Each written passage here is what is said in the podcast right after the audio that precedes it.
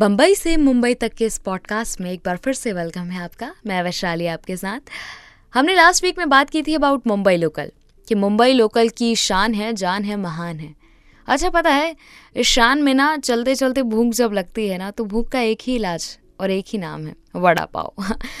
अगर छोटी भूख है तो वड़ा पाव खा लो, और बड़ी भूख है तो दो वड़ा पाव खा लो। और तुम्हें पता है, वड़ा पाव ना इस शहर की खासियत है। अगर पैसे कम भी हो ना तो भूखे नहीं रहोगे तुम।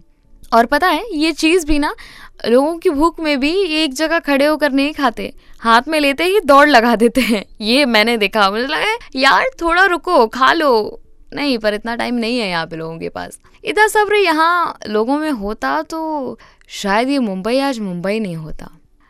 ये अपना बैग लेकर भाग चलते हैं।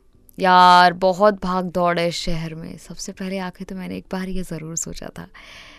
एक ऐसी दौड़ जिससे नहीं लगाया ना तो तुम पीछे रह जाओगे। मैंने सुना था कि लोग एक बड़ा पाव खा के भी दिन काट लेते हैं। क्या वो सच है? हाँ सच है। कई लोग जो उम्मीदों से भरे आते हैं ना, वो शुरुआत ऐसे ही करते हैं। मुझे पहले बड़ा लगा था कि यार, इस शहर में इतना पाव मिलता है शहर का पाव ही नाम रख देना चाहिए था। यहाँ हर चीज़ में पाव डाल देते हैं। वड़ा पाव, मिसल पाव, जब लोग नए आते हैं ना तो इन्हें इतना पसंद नहीं होता है ये, क्योंकि ये सब उनके लिए नया नया है। लेकिन जैसे ही यहाँ रहना शुरू कर देते हैं, अपने लोगों को ये रिकमेंड करने लगते हैं। हाँ तुम तुम, तुमने वड़ा पाव नहीं खाया आज तक? ये ये मैंने एक्चुअली मेरे फ्रेंड से भी सुना था, जब वो लोग मुंबई शिफ्ट हुए थे कि यार वड़ा पाव नहीं खाया अभी तक। और जब मैं शहर में आ रही थी तो मेरे शहर वालों ने भी मुझसे कहा था कि वहाँ जा रही हो, आते वक्त वड़ा पाव लेकर आना। अरे भाई, ख़राब हो जाएगा। ये सब मैं ना आपको स्टेशन से आने की कहानी बता रही हूँ। और ना, जब भी आओ यहाँ पर तो हमेशा उतरने के बाद थोड़ा दूर खड़े होना ट्रेन से, क्योंकि दूसरी लोकल आने में इतना टाइम नहीं लगता। और तुम भीड़ में धक्कों से कहाँ से कहाँ पहुँच जाओगे, तुम्हें भी पता नहीं चलेगा। और हाँ एक और चीज़, कि यहाँ ना, ईस्ट और वेस्ट का बड़ा झोलझाल है। ईस्ट और west. India is the best ये वाला नहीं. एक्चुअली यहाँ पे अगर आपको ईस्ट में जाना है तो आपको कोई लोकेशन वहाँ से पास पड़ेगा. अगर आपको वेस्ट में जाना है तो कोई लोकेशन आपको वहाँ से पास पड़ेगा.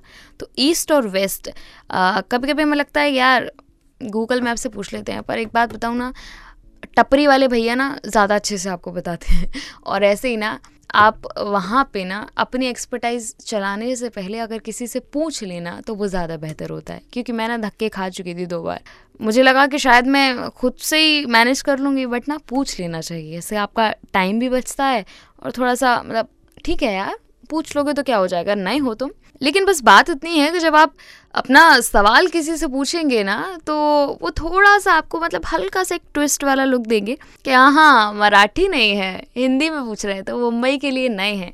लेकिन ज़्यादा ऐसा कुछ लुक नहीं देते हैं आपको बिकॉज़ यू नो इस शहर में हर रोज़ कई नए लोग आते हैं। और इस शहर की एक ख़ास बात है कि यह आपको ना थोड़ा सा ऐसे देखेंगे कि यार मराठी नहीं है बट बड़े ही प्यार से आपको हर सवाल का आपके जवाब दे देंगे। तो हमेशा कभी कभी जब हमें लगता है ना कि यार किसी से पूछे, पता नहीं कुछ कहेंगे या नहीं कहेंगे, लेकिन नहीं, आप एक बार पूछ के देखिए। हमेशा किसी से कुछ सवाल पूछने से पहले ना अपने होठों पे हल्की सी एक मुस्कान ज़रूर रखिए।